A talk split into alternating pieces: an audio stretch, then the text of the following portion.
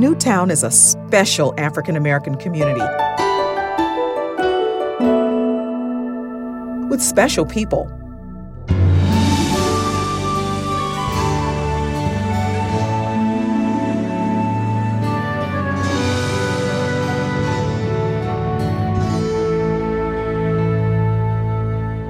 Most of the early arrivals came to Sarasota looking to better their lives.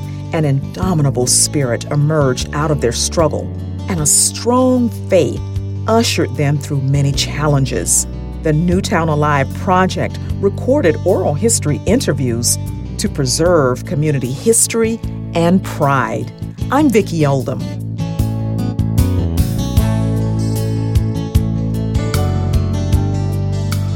Fred Atkins' story is a testament of the power that teenagers have to shake up institutions. He is the son of Robert Ballou and Glossy Atkins. Fred was born in Overtown, now known as the Rosemary District, June 19, 1952. His mother walked to the back entrance of Dr. Weil King's office. The naturopath, with no medical credentials, Dr. King delivered African American children and treated residents when there was no access at Sarasota Memorial Hospital. Fred says his mother delivered her baby boy, then walked home the same day. The family moved to Newtown in 1958. Fred was six and in first grade. See, I moved from behind Horn Grocery Store on uh, 6th Street to uh, 24th Street in Maple. We had built a brand new home. My mother and my aunt Ruby Horton um, had built a home for my mother. Uh, so we moved from a shotgun shack behind Horn Grocery Store in Augustine apartment, Augustine quarters over town, to a three bedroom home and it was such an amazing experience because I don't know of anybody else that had a new block home built by white construction workers in Newtown at the time. Mm-hmm. And how they was able to get the, get the home, Ma Ruby was a gambler. And she owned a restaurant and a juke joint. And she messed around and caught the numbers. Bolita, and she made the down payment of about thousand dollars on then it was about seven thousand dollar home in 1958 and built it from the ground up. We came every we used to walk home from school to go by the house to see them build the foundation and the blocks go up and all of that. And so when we moved to newtown we was like different because we had come from the bottom of black bottom. Now we was sitting in a new house. And and it was it was a weird kind of experience because the major middle class of Newtown, which we never were middle class, my mother was a maid for families, uh, the Legazi plumbing family and other families, but we we were fortunate enough to get that home and in Newtown at the time, the middle class people lived in public housing. Like all of these people that's walking around Newtown now, 60 and 70 years old, that's been here a long time, they come out the project. But they don't mention that now. But the project was where the nicest complexes were at the time, except for some of the older wooden homes that was built in Newtown in the beginning. And so families that owned land, but most of the working class people lived in the project. Even some teachers lived in the project before they built homes. And so that it that, didn't have the image that it had today back then when they were new. Of course not. No, no, no, because you have to understand when I came to Newtown in '58, there were so few new homes, and a lot of the teachers were still living over town. Some of them were living in Black Bottom because that was the only housing that was available. And so, as as the community grew of Newtown, then we got the teachers in the middle class working uh, district that was south of uh, Booker High School, where most of the teachers built their homes. Uh, because a lot of them walked to school because they only had one car, and their husband usually was a blue collar worker, and he drove to work. So a lot of the teachers uh, was either dropped off or they walked to school, and so that was always a community of uh, that was mostly middle class. Then the community east of uh, Booker High School, it was basically a, a nice working class community also. But you know, the people south of 27th Street was like we we were we were the we were the project. We were the uh, we were the, prob- the, the problem child of Newtown because the, you know the upper class, middle class blacks lived on the north side of 27th Street, and that was one of the reasons why in desegregation they chose the north side of 27th Street to go the farthest to school because they perceived them as more well adjusted than the kids from the project and Black Bottom that they sent to Sarasota High School because we was like what they would now call the urban kids. When the other people on the north side, they were the suburban blacks. Okay. Atkins used a term bolita. I heard the word in hushed tones among the adults in our house as a little girl, but never really understood its meaning. It's a Spanish term and it means little ball. It is a lottery game that was popular in Cuba among the poor and working class. Bo- Bolita was a was a game of chance that was played by poor people in communities to try to get a nest egg. And what they would do would bet their pennies and nickels and dimes and quarters on a number that was coming from various different places. Bolita, they also had a number they called Cuba, and it would come from the racetracks in Cuba. And so what what what would happen is that you would bet on certain numbers on, on a sequence at a at a racetrack, and then if that number comes out and you got it played, you win. And there was multiples of how much you you risk versus how much you would make. And uh, who was keeping the money? Um, there's a lot of people walking around here that made a great living off of our Bolita in Cuba that uh, we can't call their names because they think they've gotten away from their history. For fun, Newtown children made toys from found materials in the yard and around the community. As fun at, for a young boy as myself, you know, there was always uh, the the football or the basketball or the baseball on sand locks or dirt basketball courts, or you make your own basketball uh, rim out of bicycle tire, and and then but we had we had such games that now you know young people don't get a chance to experience outdoors because we used to have a game that we used to use with China berries that we call a popper. We'd cut a, a rubber hose uh, and use a scientific pressure point with a stick from a palmetto limb and push it in there, and you could be hurt. We'd have wars with popper guns. Then what, like, how did they? What'd you do? No, you, you, you shot him with a stick. You had oh. to you had to shave down a palmetto limb so the so the stick would go into the holes, the water holes, and you you you, you beat down the end of it so it'll be like a mop. So you create a pressure point and you shove it in there and it pops the one out and then the next one moves up.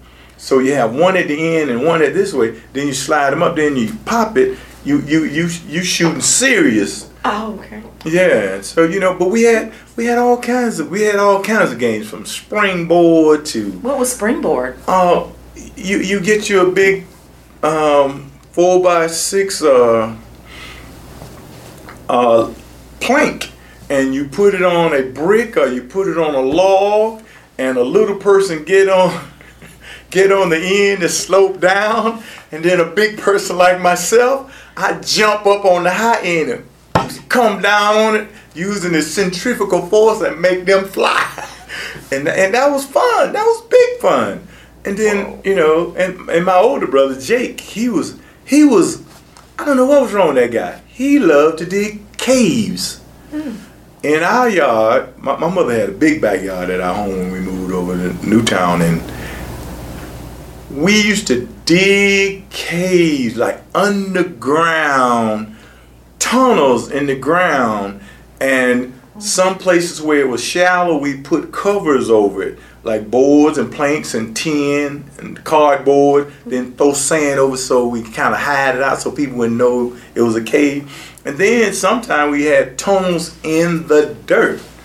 especially when the dirt was moist. When it was dry, you, you couldn't you couldn't do it. But uh, we used to build homes underground in our backyard. Wow. But Did you those were- swim? Yes. Oh, we always could find um, a water hole somewhere. That I'm talking about. Uh, when I came to Newtown, it was before the the recreation pool had been built, and it was before they had uh, desegregated the uh, Gulf and the Bay. And so I went through some of those experiences with my Aunt Ruby of going all the way to the colored beach at the Skyway Bridge on Fourth of July, getting up two, three o'clock in the morning, and going and picking out a table that nobody had covered or taken. Uh, we go to. Uh, I've gone to Lido Beach before they uh, decided to incorporate so the uh, people of color can't come to their community anymore and swim. I used to go down to Lara to the uh, to the colored beach down there because uh, that was the only way that we could go and have a refreshing swim without having problems.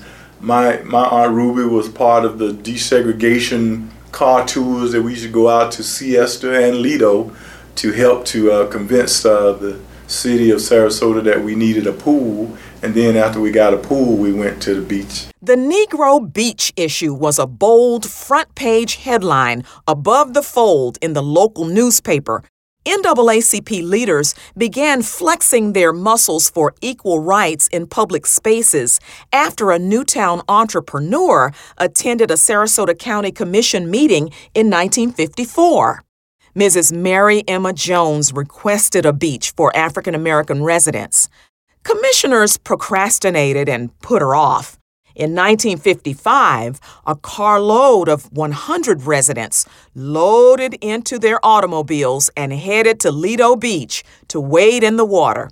It was the beginning of a campaign to integrate the beaches and lasted a few years after the Civil Rights Act of 1964 passed. You were in the car as yes, a kid? Yes, yes. So, what would they do out there when they go?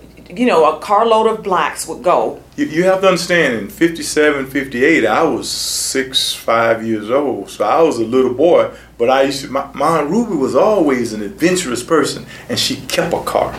That was one of the things that she hustled hard for, to keep her a nice car. Because we was always traveling back and forth to Ocala. She'd put my mama kids and my mama and her kids in the car, and we'd go to Ocala anytime she got ready. Yeah. So, describe um, going out down to the beach in a big car with a lot of people. As a little kid, you look. yeah, yeah. uh, we, to- we, we know uh, it was nothing to it. You know, you just went and then went in the water. no, you you. First off, um, there was always some some apprehension when doing the desegregation process, because you never knew what folk, what white folks was going to do or what the police was going to do. I have been in been in caravans when they turned us around and sent us back to Newtown, told us to go to the other beach, and uh, so I, I've experienced that. But then sometime when we just got out and you know you you know we really we weren't swimming that that time. We were just basically going to get in the water because you know you never know what might happen. So you stayed close to the shore. Only the big boys would really went swimming, and so uh, that was part of that experience. Did you you dress in swim trunks or, or Well, just jump in some with? cut off shorts. We had no swim trunk. swim trunk required money. There were boundaries that limited the movement of Overtown and Newtown residents. In fact, Sarasota was a sundown town. African Americans had to be in their own neighborhoods. If not, they had to have a reason to cross boundaries or face the scrutiny of police officers after the sun went down. My borders was Third Street, which is now Fruitville, and you could go to Third Street because the Margaret Ann, the Quick Check, Winn Dixie grocery store was right there, and the Cheney's Meat Market was right across the, the, the walkway from them. And then my other north, my, my west, my westerly boundary was Coconut. And Coconut was the westerly boundary because they had a black community that was right there at the corner of Coconut and 6th Street on that southeast corner. So you don't cross Coconut because you cross Coconut other than for Miss Reed House, who's on Mr. and Miss Reed House, who's on the southwest corner of uh, Coconut and Sixth Street. You, you, know, those are on the black folks on that side of Coconut. If you cross, then what? You, you were you were told in no uncertain terms that you weren't welcome or you were not allowed. Your your parents and other black folks tell you that you weren't allowed. White folks tell you you weren't welcome. And now, and they told you that in so many different ways in no uncertain terms that you knew what your boundaries were. So when you going across there, you know you are trespassing. Even when we had, when we going down there to the bay down there where the uh, the Selby Library was and the uh, the Science Museum to even crab, gigging crabs with a nail in the end of a mop handle. And uh, you, you know, you get your crabs and you get on out of there because if you don't hurry and get on out of there, some group of white boys or some white man take your crabs. And now you go back home, you've been down there crabbing all afternoon, and they take your bag of crab. Just snatched? Took them. Okay. You, you know, you decide whether you can outrun them, and if you couldn't outrun them, you lost that day's fishing. Three cornerstones form the foundation of the Newtown community family, church, and school. Atkins describes education for children in Overtown. I'm definitely a product of, uh, I'm a product of all the Booker schools. it is so amazing that uh, as, as a young man, at five years old, I had an older sister, Nettie Marie Campbell, that um, that decided that I was smart enough to go to school early. So we put together this scheme to convince my mother that she could get me into school. So what I did was, this was before the building of the uh, Booker Elementary School on the uh, north end of the uh, campus of uh, the Booker Complex.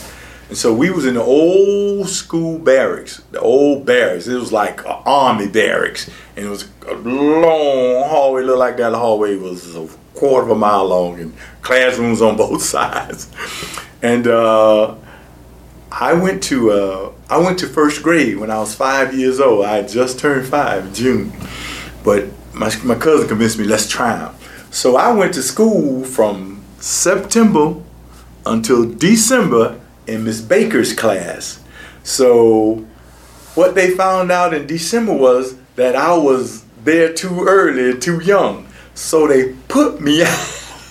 so I finished the whole half a year of school and they put me out of school. But now there were some people that was the same age I was that they didn't put out. But see, I came from kind of different class of people. So, cause you know, so they, they, they put me out, but I know guys and a girl that was five the same time I was five, and they let them go through. One of them because their their uh, their family was in the military, and the mama said, you know, hey, I don't, I got to go to work. Somebody got to keep him. I can't afford to send him to uh, child to daycare center, and so we so. Where did so you when they put you out of there? Where'd you go? I went back to the streets. Oh. Yeah. And I, home. Yeah, I was home and running around. At five? Yeah, at five, because I couldn't afford to go to the, the daycare center. It wasn't Helen Payne at the time, but I couldn't afford to go there. It was 50 cents a week. I remember I went there one week, and my mom said, Boy, I don't have no 50 cents to pay for you to go to school. You can stay home and learn that little bit. So Talking about latchkey. Who we didn't even have a key. It wasn't even a latch. Them doors, I'm telling you, doors over town didn't have any latch. They they couldn't lock them things. They barely had a door. Wow. So what did y'all do all day? Just what, played? We just played in the sand and caused havoc in the community just and, like little kids do. And and people who were home just kind of watched everybody. Yeah, everybody saw us, and you know, you you only you only messed up when nobody was looking. So that wasn't that often because.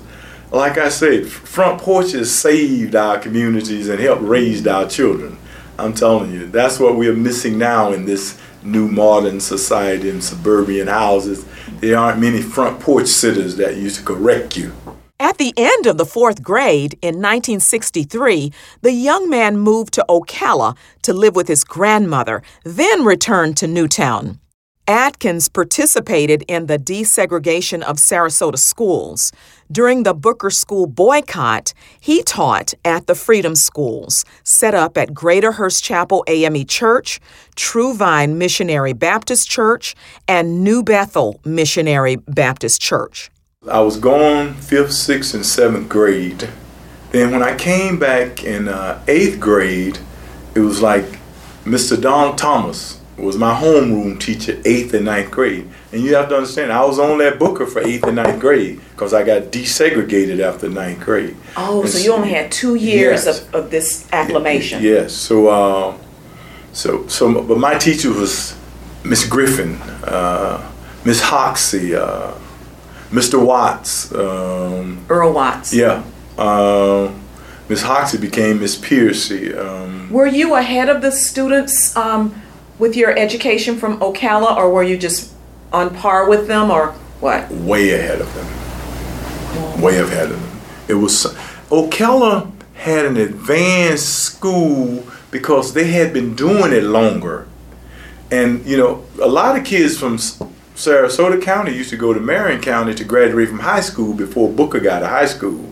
So when I came back to Sarasota, I, I really coasted my first year and a half. And uh, the, the biggest challenge I had at school was guys that had been with military families.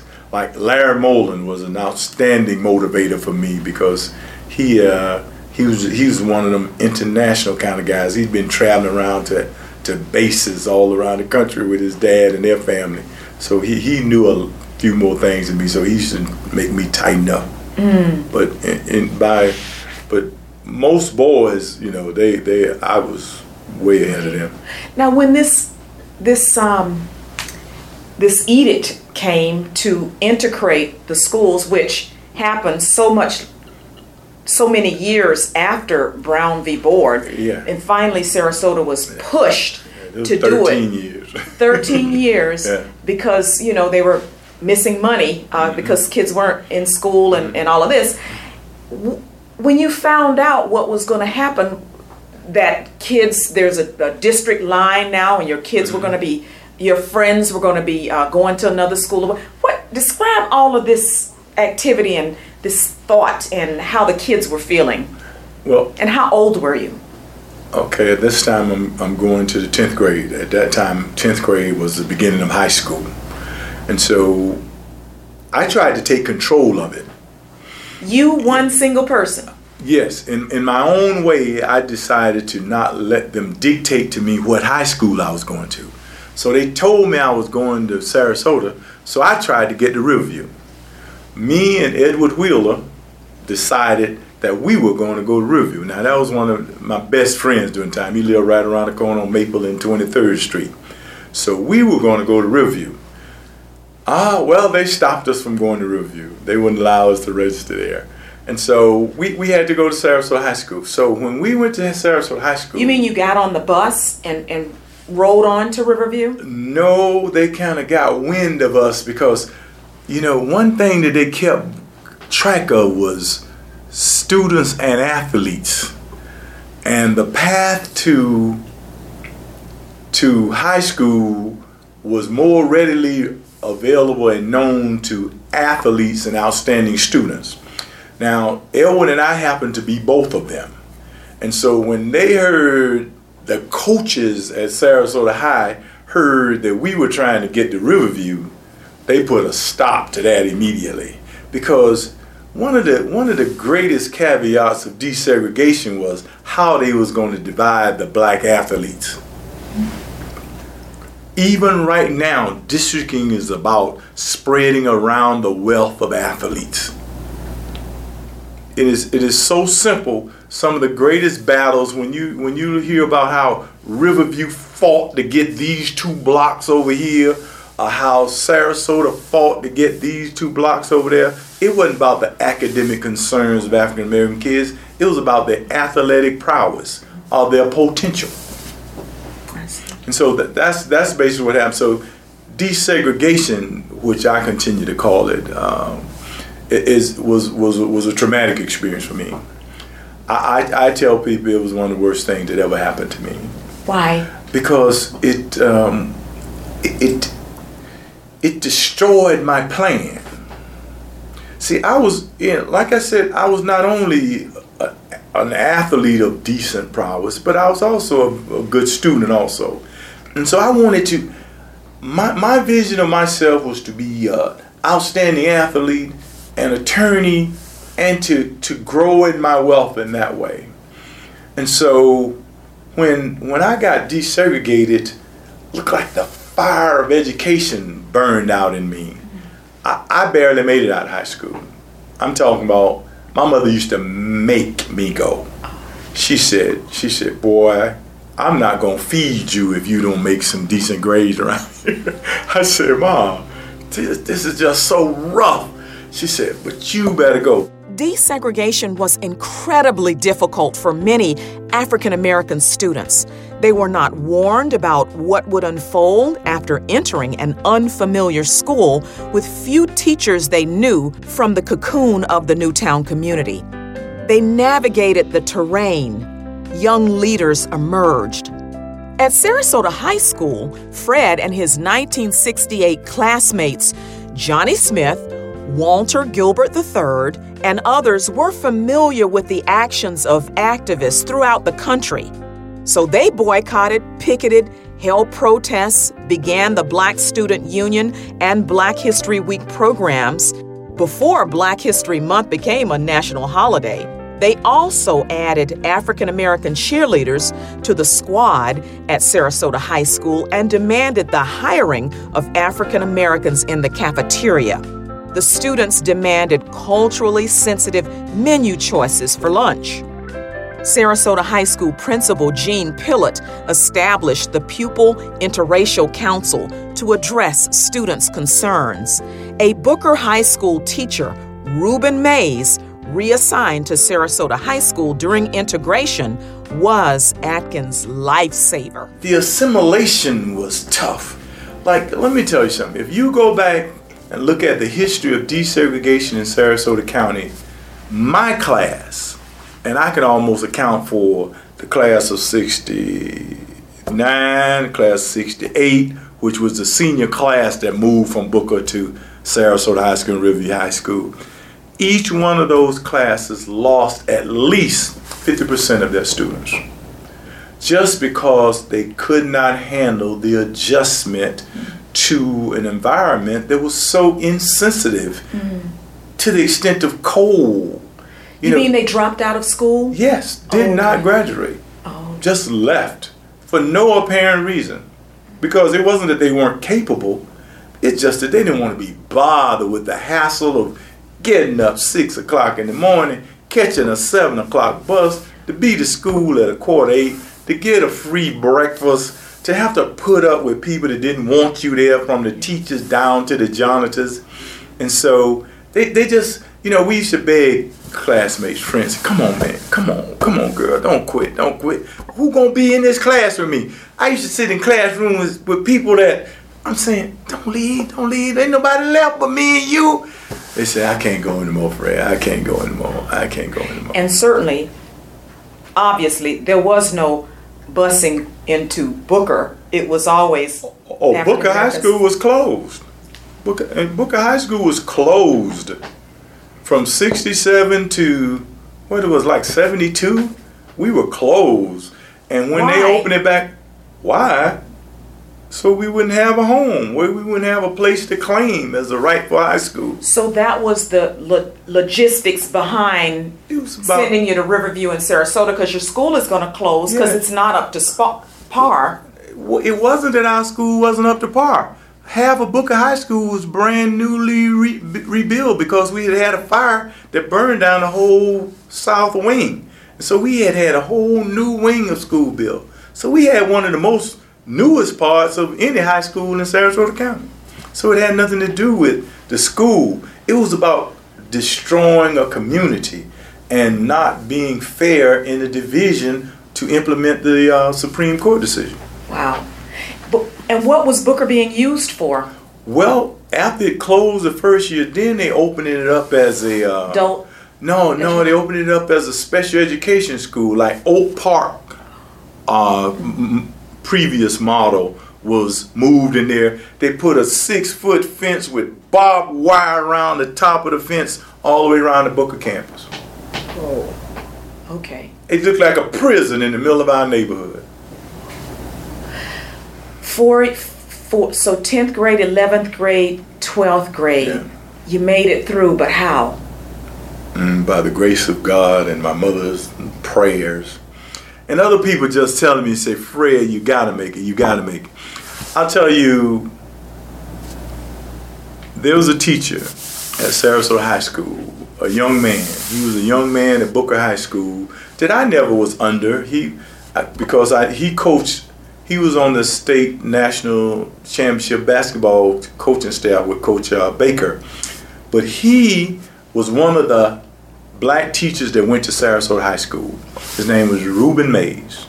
Matter of fact, he is now in the State Hall of Fame of coaching uh, athletics with his brothers from St. Petersburg, Gibbs High School. They all came out of Gibbs. But he had come over here to coach and teach.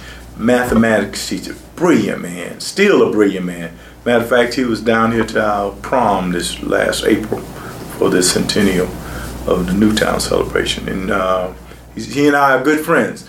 But we became acquainted at Sarasota High School because he knew who I was at Booker. And he refused to be, let me be sacrificed to the wolves out there. And so he would save me all the time. He, it was like before they had triangles and yellow signs saying a safe place for kids to go be, at any time that I was on the edge, I could go to his classroom and just sit in there, and nobody on that campus, principals, guidance counselors, no one would question while I was there. Mm. It was like it was like a place I could go and cool out, settle in, and I just sit in and listen to his math class because he was teaching basically um, beginners math, and I was in geometry and algebra. and Did the students then um, challenge admini- the Sarasota administrators then? Y'all challenged them, Oh, you know, as you were there? Oh yes. You're like, uh, how? Oh yeah, we we we did everything. We did we did what the national forum was doing. We we we boycotted, we picketed, we protest, we sent committees to talk to the administration. Matter of fact, uh, Student committees? Yes, yes. Um, we uh, we we challenged every principal that we had, and you have to understand that I come from a class at Sarasota High School that had three principals. I had a principal for tenth grade. They had brought a guy from somewhere. His name was Stein. No, no. My first principal was Gene Pillot. Gene Pillot. He was the principal when we arrived at Sarasota High School. He left that next year and went to administration down at the uh, headquarters. Well, it was really right behind Sarasota High School. And then the next year we got a guy named Stein. They brought him in from New York or Ohio or something because he knew how to handle black kids. And then we, then we brought, then they brought uh, somebody named Kennedy or something like that. Dan? Not Dan. It was a Kennedy before. And this guy was just the opposite of Dan. He was a tall, tall, progressive guy and probably no military experience. So they were just the opposite. But it was it was so amazing that you know there, there's never going to be another situation where they're going to have three principals for one class. Because, man, I can imagine, you know, y'all would schedule the meeting Yeah. and then go in there. Yeah. What would you say to the Oh, administration? We, we we would bring our list of complaints and our grievances. Oh, we we what would- were they? Uh, everything from you know this teacher here is not fair.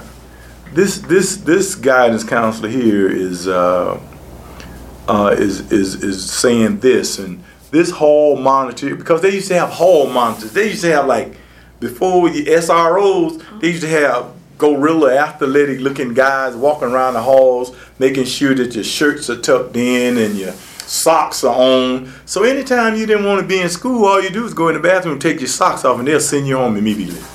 Well, I went home a lot of days like that because it was it was like that's what they did.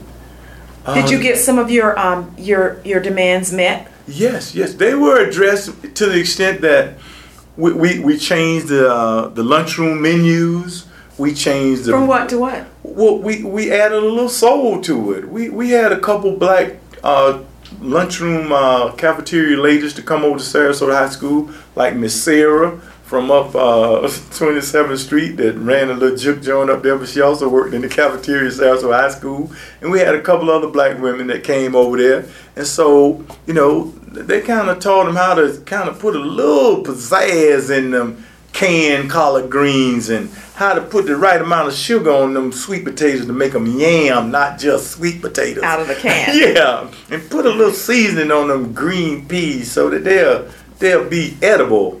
And so um, there was never any problem with the new menus because most of the people at Sarasota High School was poor white folks and poor black folks. You know, we went to upper class school. Riverview got the people from from the islands and the waterfront. Oh, okay. what other changes did you all affect just because you all were there and asking and kept pushing for it? Well, when when we arrived, uh, all of the athletic decisions have been made, from the captains of all the teams to the cheerleaders to the pom poms, all of that.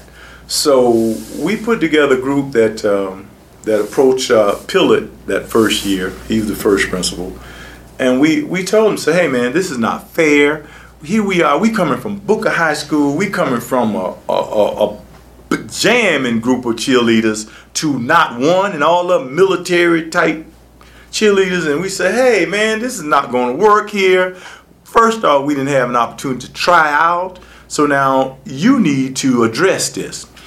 And so what they did in addressing it was uh, they go and select two of the uh, most acceptable African American girls that they could find, and they happened to be uh, two of my classmates. Cheryl DuBose became a cheerleader. Beverly Clark became a cheerleader. Had never cheered in their life, never been athletic in their life they were so not ready to be a cheerleader. but there they were, and we cheered with them because it was a compromise because they wouldn't let somebody like my wife be a cheerleader or Patricia Williams, who was really cheerleaders. and so uh, we had to go along with that. But coming out of that process, um, uh, Pillot, he wasn't a doctor then, gave us the opportunity to put together a pupil interracial council. And so it was like a sounding board for concerns. And we met every other week. And then we went to every month and uh, throughout his first year. So we addressed concerns. We had students come before our group and we made decisions based on that. Matter of fact, um, in our yearbook that, that year, there's a picture of the Pupil Interracial Council where myself and I think it's Johnny Smith and Walter Gilbert and a couple other people uh, that that were sitting up there. We t- they took a picture of us in one of our meetings. But but but those are the types of things that we had to do. But we also during this time there was what they call Black History Week, and and you know white teachers weren't teaching that. And so when it came around for Black History Week, we we said, well, hey, well, where's the color in this curriculum? and there wasn't any. And so we went to the principal through People Interracial Council and Pupil Interracial Council, and we told them, say, hey, we need to do something. They said, well, what what y'all do? I said, we said, we'll teach the black history. So we got about 10, 12 students that was, you know, uh, up to snuff on their black history, and we went around, I'm gonna tell you how bold we were we went around from class to class during a week teaching black African history to white students with a sprinkling of black kids in there. And so we did that for the whole week. Till our senior year, we got so advanced, we got we we went. Mr. Mays, who was our student representative, we you laughing because y'all hey, he's an amazing man. Running. Yeah, he's an amazing man. He saved me. I, I, I, he saved me. He saved a lot more of them than didn't even know they were saved. But he, uh, him and his wife, we used to meet over to their house, and we put together a curriculum for training for Black History Week. And we also washed cars and raised money, and we bought material and the girls and Mr. Mays' wife made us dashikis. So we had two sets of changing clothes to go around and present our historical perspective. Mm-hmm. And so, oh yeah, we lived there. Now, this was an extraordinarily courageous group of young leaders. Atkins' activism continued in college. He conducted research for the Miami attorney who filed a federal lawsuit against the city of Sarasota. Atkins' trajectory was established very early. He is one of Sarasota's longest serving city commissioners, having spent 18 years in public service. He was Sarasota's mayor three times. I, I was always a, a, youth member of NAACP. I was always a conscious person. And I made a conscious decision not to leave Sarasota. I didn't I didn't want to go off to college. And so I chose to go to Manatee uh, Junior College part time. And so there I was in school and in the community the whole while. And so that was the basis of of my activism after I got out of high school was registration, voting. Matter of fact, one of my most disappointing times is just before I turned 21, they moved the voting age back to 18, so then 18 year old people could vote with, with me when I'm just turning 21. I did not appreciate that. okay. So, but but but yes. So what what happens to to me? I um, in the NAACP. I'm, I'm, I've been going to all the meetings from the desegregation meeting, the boycott meetings, uh, all the way through. I was going to school board meetings when I was in high school. Oh wow! Because I wanted to see what was going on. I was always interested. And then when I got to um, to Manatee Junior College, I did uh, struggles out there, creating the uh, Black Students Union and working in that program. And and I only went to school during the fall because I really didn't have any money and I and I didn't want to get a loan. And so I I just kind of did it part time. I went to school. I got me a job. I worked around jobs and stuff. And so I kind of enjoyed my experience at uh, Manatee Junior College. People say, "Fred, you went to Manatee a long time." I said, "I did. I only went during the fall, and it was a lot of times it was just part time." so, but but in that process, I was able I was able to grow a relationship in the community, and by that time, Fred Bacon had come back from Florida State and. Mm-hmm. Uh, he, he was a person that lived right through the trail from me on 23rd Street. And uh, we, were, we were good friends, and we used to play basketball in the dirt on their basketball rim from, uh, from the bicycle tire. Mm-hmm. And we just, uh, we just had a good relationship. So about that time, I got into the struggle with um, Sam Shields and when the reopening of Booker High School and they weren't going to let him play basketball. They weren't going to let him go to Booker High School because they wanted him to play basketball at Riverview. And so that's what that battle was about. It wasn't about him. They cared less about his educational accomplishments. They wanted his athleticism at Riverview High School. And so that's when the Union of Concerned Parents was developed. And uh, with that, uh, Dr. James and Al Abrams and uh, Gene Carnegie and Fred Bacon and and they got together and incorporated this not-for-profit around the, the Sam Shields uh, senior um, incident, and they were able to, with us going, fighting the school board, battle to get Sam to be able to go less than 100 yards from his house to school when it had been 10 miles to Riverview. And so um, that was part of the struggle. So in that process, um, I was still going to Manatee Junior College. So Fred told me, say, this was like the summer of uh, 79. He said, hey, Fred, you get your degree from Manatee Junior College, we're going to have a position for you. I said, what kind of position? He said, well, we're putting together a, a grant for this counseling program, the Family Life Intervention Program. Uh, and so I said, okay. So I went in, finished my degree, and I joined the Union of Concerned Parents that uh, January of 1980. Uh, was that January of 1979, one of them, because I know Ronald Reagan fired all of us because Ronald Reagan got elected and before he took office, the federal government cut all the program, CETA, all the grants, everything. So I really just worked with them one year before I was fired by Ronald Reagan. That's one of my claims to fame.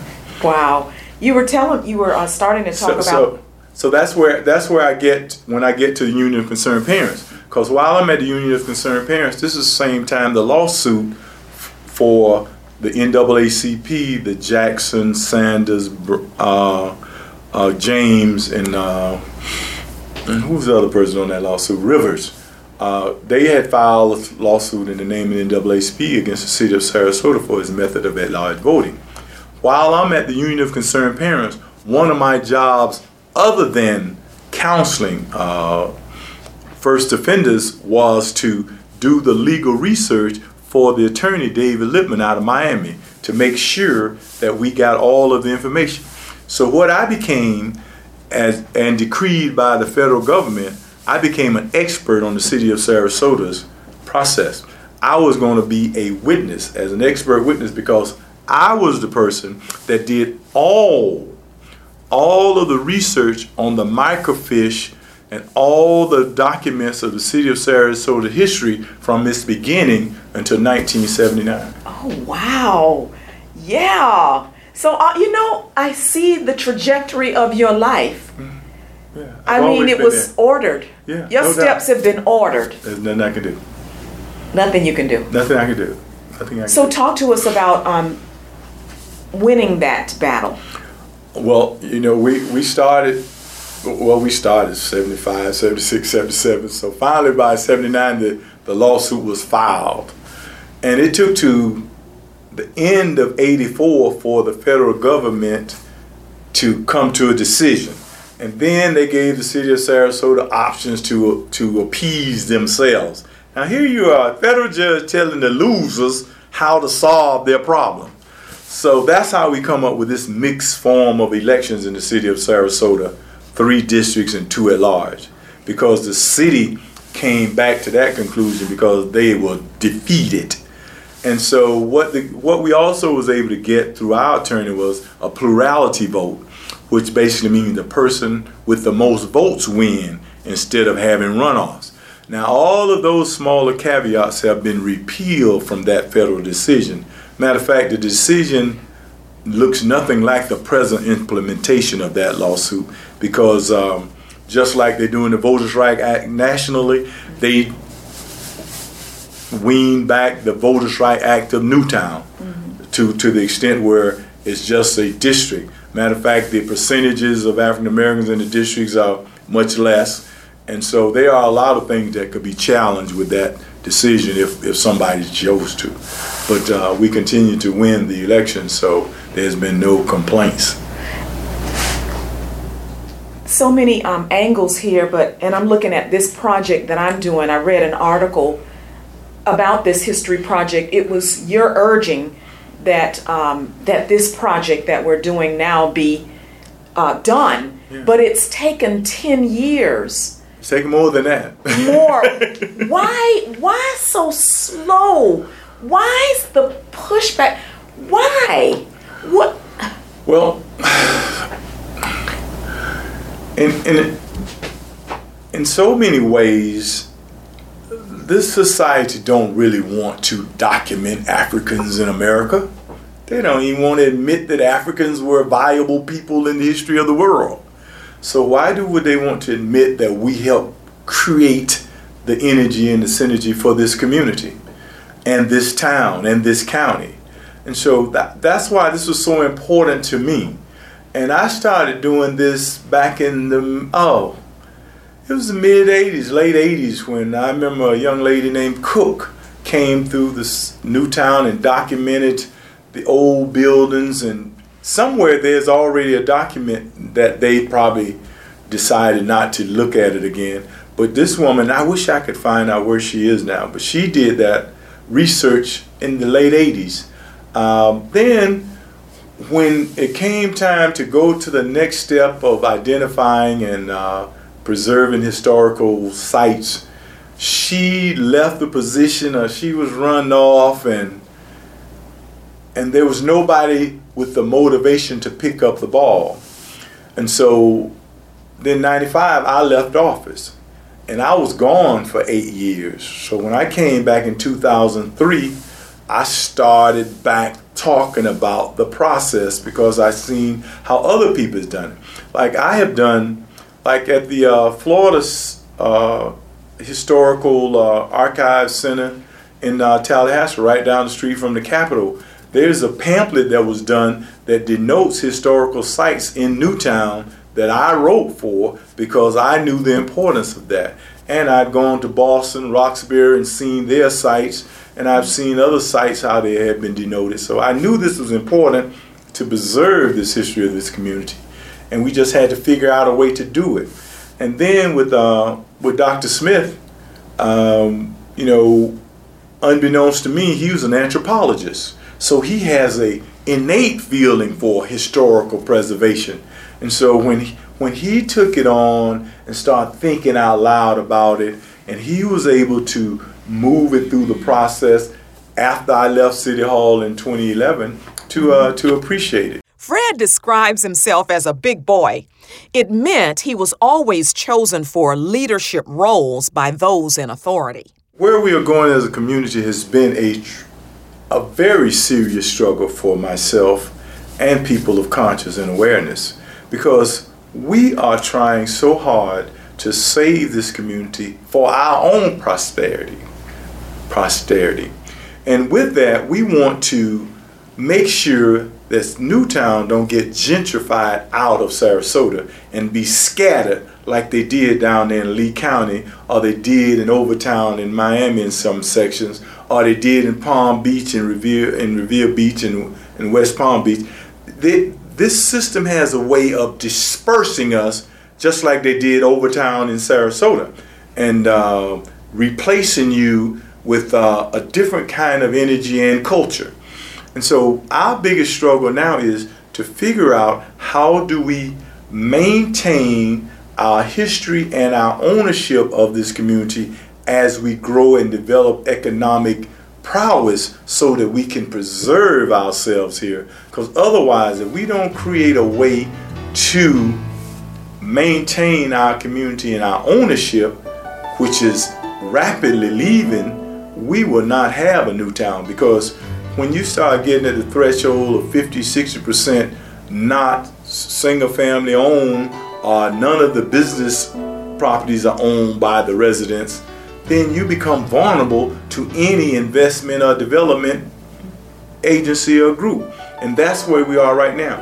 And so, what we are doing, and I've encouraged all my life, and now that I've become a realtor, it's almost another strange experience for me because it puts me in the arena of the process so I can understand it better, so I can help guide people to to developing and re, re, retrieving their own properties. And so that's so important to me. And that's why I'm here. His story confirms again what we already know. Young leaders can shake up unfair systems, policies, and change laws.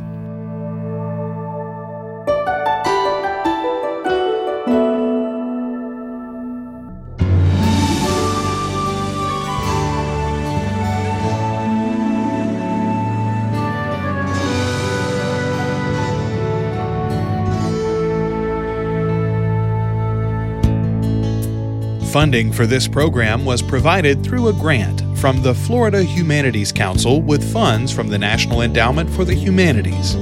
Any views, findings, conclusions, or recommendations expressed in this program do not necessarily represent those of the Florida Humanities Council or the National Endowment for the Humanities. Visit newtownalive.org for more information on this episode and other projects.